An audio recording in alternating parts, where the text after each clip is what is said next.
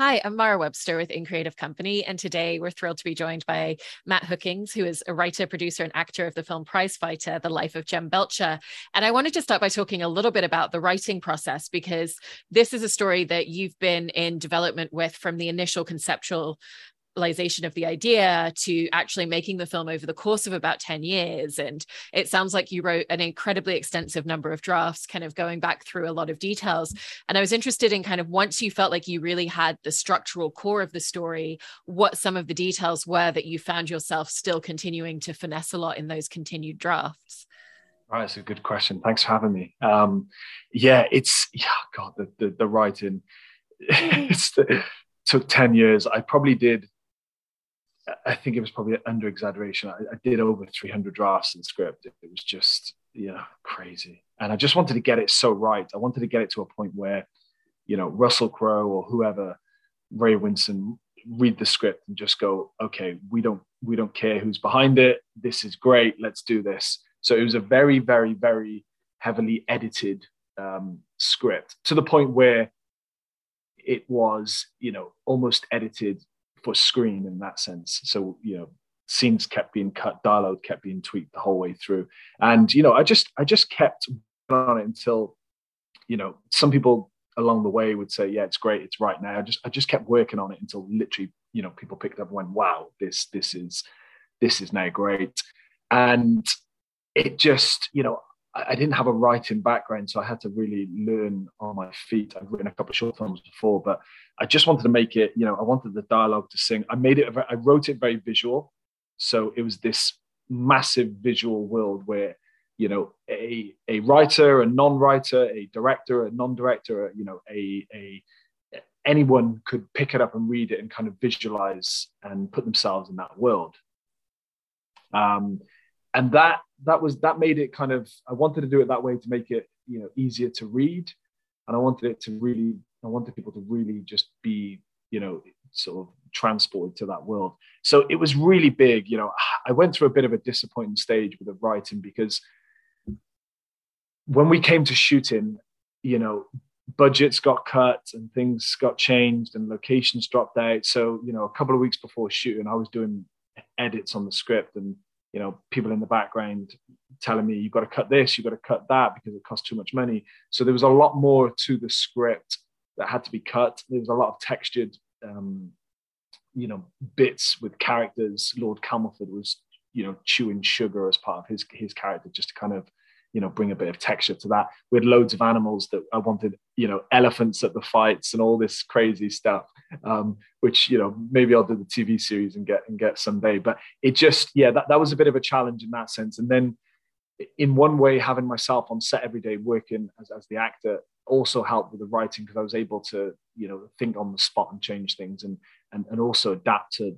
changes that other cast had made. So ray would suddenly you know ray would turn up and say what if i say this today?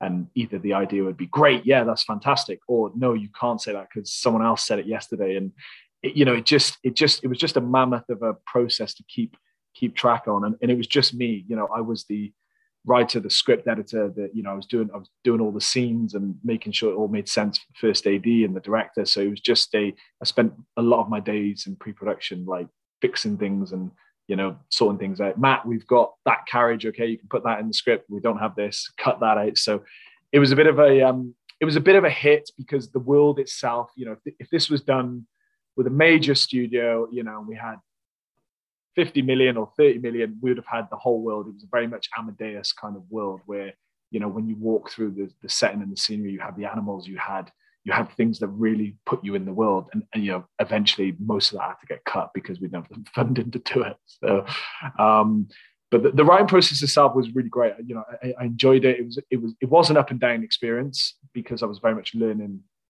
you know to, to write a feature film essentially on you know off the back of not written a feature film before. Um, but i love it now. So it's um, you know it ended up being a skill that i really really like and, and i had to become good at it because i did so many bloody drafts of it. So And the research element's quite interesting as well, because with Jem Belcher, there's no singular text that's been written about him, but it's more about finding mentions of him in other places and descriptions of fights. And so, what what did a lot of the research process look like in terms of the story development? Um, because I've even heard you mention that there's also a lot of contradictory information where even the date that he maybe was in a particular fight is listed as two different things. And so, how did you kind of find a lot of the research material that was going to give you those little inflections of detail and then look at some of the information that matched up or was contradictory and kind of determine what made sense for the story you were telling. Well look you know the reason why it took 10 years to, to from from writing to um, you know to creating the film i spent two years in the british library just re, just trying to find anything i could on him. There was no books written on him. You know he was relatively unknown he was actually you know he was unknown by even boxing purists. So I had to find a book on someone else that had written that had then mentioned Jem. And in one way, it was it was tough because I had to do a lot of research and find, you know, nuggets and bring them into his story.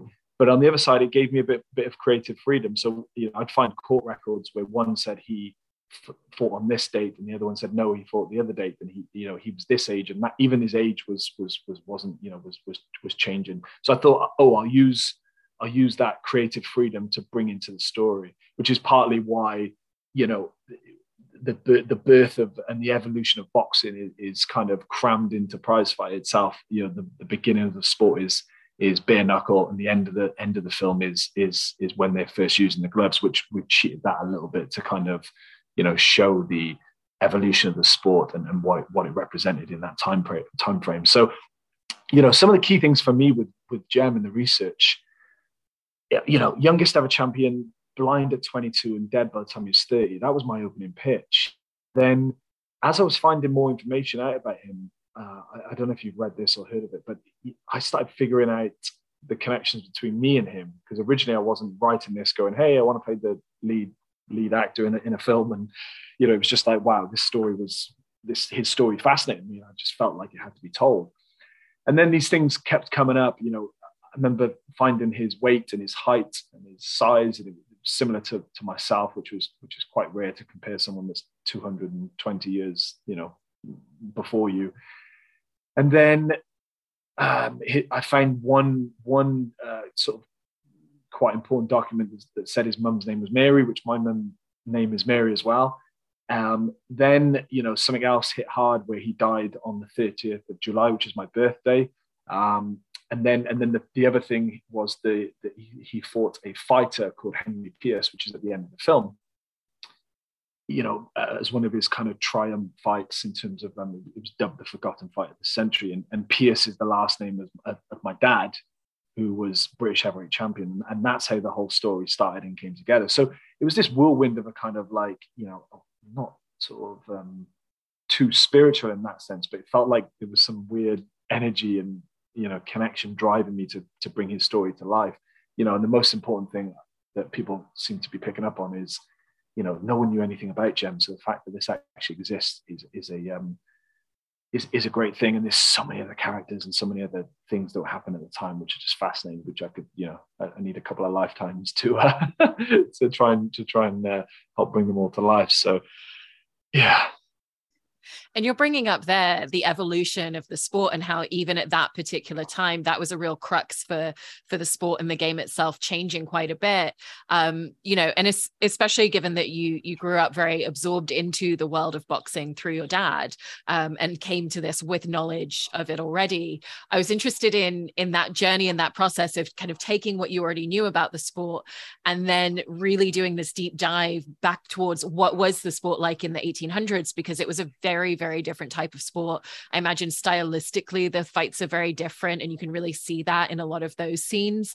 Um, and so, how did you kind of uncover and figure out visually what that needed to look like in terms of how you then wrote it into the script, but also then how you were performing those scenes alongside the other actors in the film? Yeah, it's a great question. I think there's two things. First of all, I mean, I you know my my dad passed away from boxing related injuries so i actually i actually didn't know too much about the sport it, was, you know it was the thing that my mum said never do you know um, so bizarrely through this film i've learned so much about my dad and i've fell in, fallen in love with the sport through this film and in so in many ways boxing saved me because of all the stress and anxiety that that, that I went through throughout the making of it. Um, so that that's one thing I, I, learned so much through this film about the sport. Um, in terms of the style and the way it was, I mean, it blew my mind.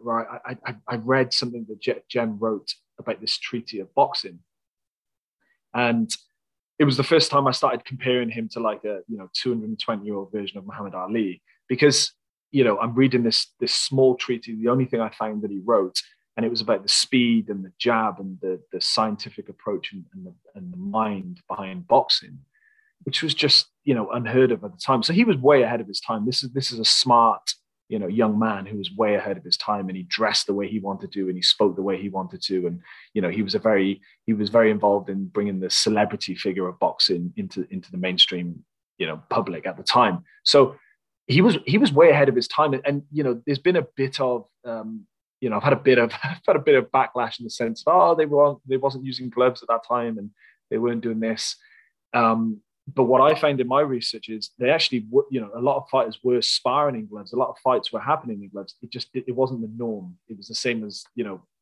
what people were preaching so so many you know so many years ago. It's now it's now become the norm. So he, he was really revolutionary at the time, and you know the, the journey that he was the, the time frame he was alive was uh, was definitely a golden age of boxing. So I tried to I tried to you know I knew the hook of this film would be you know the birth of boxing. I knew the hook would be okay the beginnings of how boxing started and how it was created and who these people were.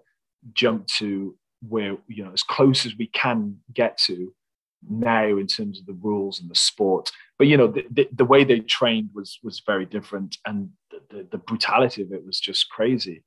You know jem had a fight with a guy that was 56 rounds and you know you could never include that in the film. It's just crazy. So you know they they just literally fought until they couldn't fight anymore you know and, and, and eventually what happened is someone you know people started getting killed and and that's how the rules and regulations and gloves came into place a little bit later. So yeah it just it just fascinated me with that world. You know it kind of felt very much like um you know just just really brutal and raw. And, and, and at the same time there was all this textured you know economic uh, social and the industrial revolution was was changing lives as well. There was a war going on with Napoleon, so you know all that all that side just fascinated me. And I tried to just you know drop little nuggets in here and there.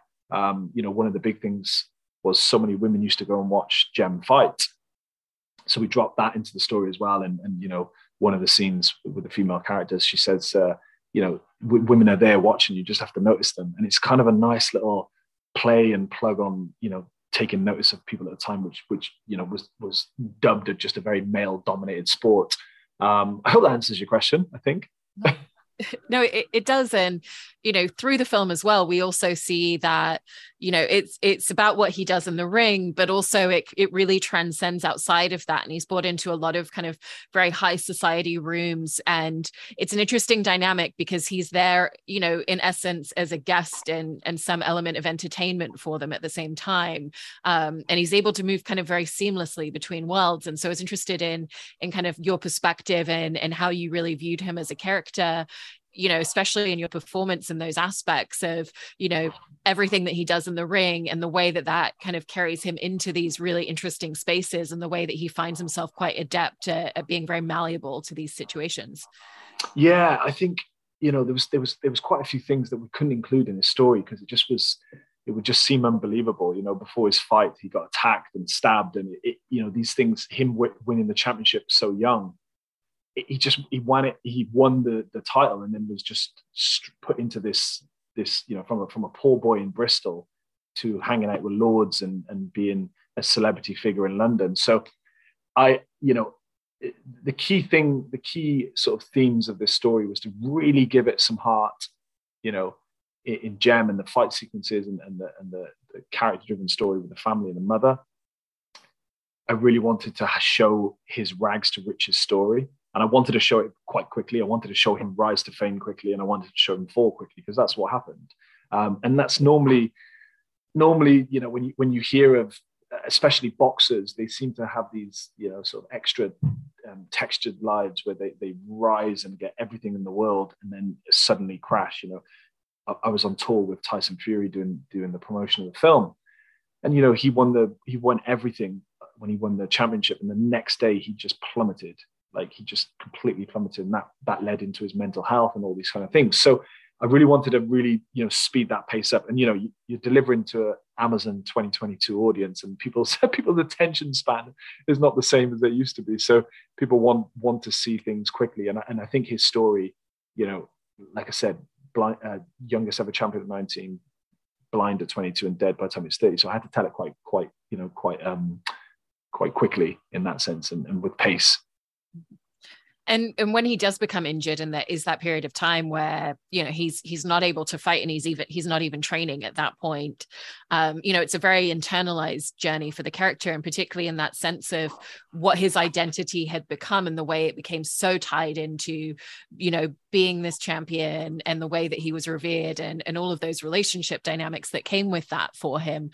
And so he becomes kind of you know he puts a lot of walls up and even within himself. And so what were the most important aspects of of that very internalized journey of what it means to have his identity so married to something that all of a sudden is completely stripped away from him. Yeah I, you you you impress me so much because you you, you just get you just get it. it it's so hard to kind of you know explain this to people. I watched 160 boxing films from 1927 hitchcock's first film the ring all the way till now. And one of the key factors I, I found was in all these films. It doesn't have to be boxing films, but uh, you know, as watching these boxing, they were always doing it for someone. They were doing it for you know, whether Rocky's doing it for Adrian or someone's doing it for their dog or their their wife or whatever. And I thought, right, okay, if I can come, up, if I can get across Jem and his internal struggle and his genetics that's related to his grandfather and fighting, then that might be something that that just gives it a little bit of edge and just a little little you know, little bit of difference. So I really wanted him to rise and fall, and I really wanted him to fall through his own kind of mistake or his own kind of um, you know he had control over it in, in terms of that. He does he didn't have to drink, he didn't have to go to the you know to the place where he had the accident. All these things could have could have um, could have not happened. So I really wanted that internal struggle to come out, and I really wanted that internal um, you know belief to shine through especially you know no spoiler alerts but especially at the end where it doesn't go the way you think it's going to go but jem is actually happy and jem is complete in many ways um, because of the resolution that he's had with his family and his mother. So that was a real you know and i would love to have i'd love to have kind of spent a lot longer with that as well. Um, and again, you know, one of my biggest references was was Amadeus, and they did that very well. They really tapped into you know the internal struggle of the character, and he was he was leading the way of where his um, journey was going. So that that was um that's really nice you picked up on that because I normally have to explain it, and uh, you you you you picked up on it you know and, and in terms of the external as well it's also quite interesting to watch that that evolution of his fighting style throughout it as well because it's not a, you know we see very early on he's not necessarily always the biggest and the strongest and the most muscular person in the ring but he kind of understands the game in a very intellectual way when it comes to boxing.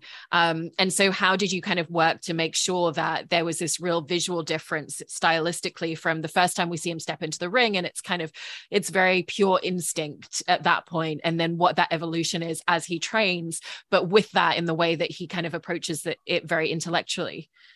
Yeah, I think I think it's it's you know it's like some of the best boxers that have ever lived. They, they adapt really well to fights. You know, you, you, whenever you watch like Floyd Mayweather or Canelo or some some of the greatest boxers, they don't always start off the, the winning fighter or the strongest fighter or, the, or they're winning each round. But what they're doing is adapting, and they're adapting very quickly. So Jem, Jem, Jem's thought process was always there that oh, with it, I don't I don't have to be massive, but if I can move out of the way of the punching, then I can dodge that. If I if I catch him quickly and I catch, you know, and I catch him three or four times, then that might you know that might that might secure the win.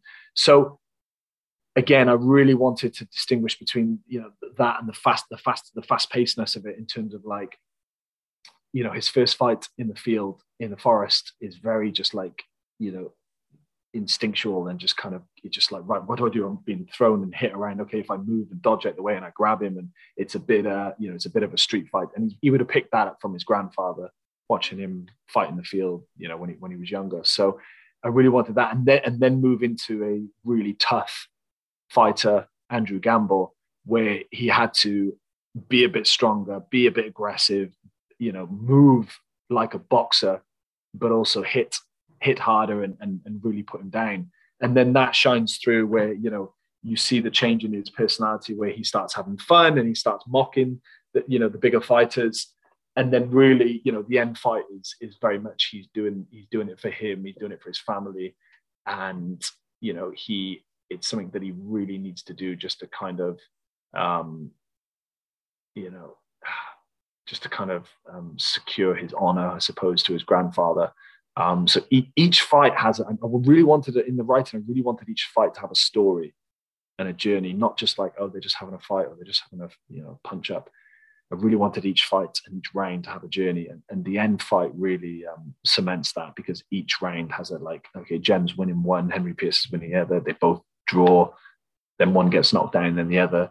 And then it leads us into this like respect and honor that they have for each other at the very end. So I really wanted to show that progression from the beginning to the end and have a bit of fun in between, you know, a, a bit of spitting in one of the fighters' faces and showing off and, and this kind of stuff. Because that's what they that's what they did. You know, he he was he wore like purple breeches to fights and you know just fought people with his, his, his eyes closed and his hands behind his back because he was that confident. Um, so yeah, try to really get get that get you know get some of that across.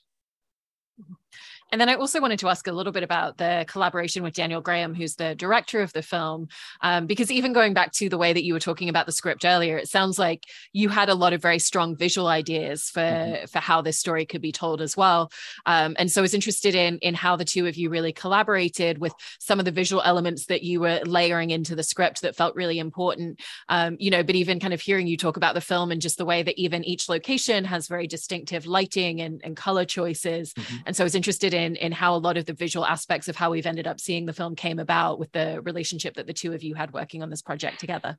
Yeah, I, I worked with Daniel on a film before, so we've been involved in that. I, I produced his second film, and I also acted in his second film as well, The Grand Duke of Corsica, with um, Tim Spall and Peter Stormare. So we'd already been through that journey before, in in you know in, in many aspects in terms of the acting and the producing, and you know me trying to protect and honor his vision for the Grand Duke.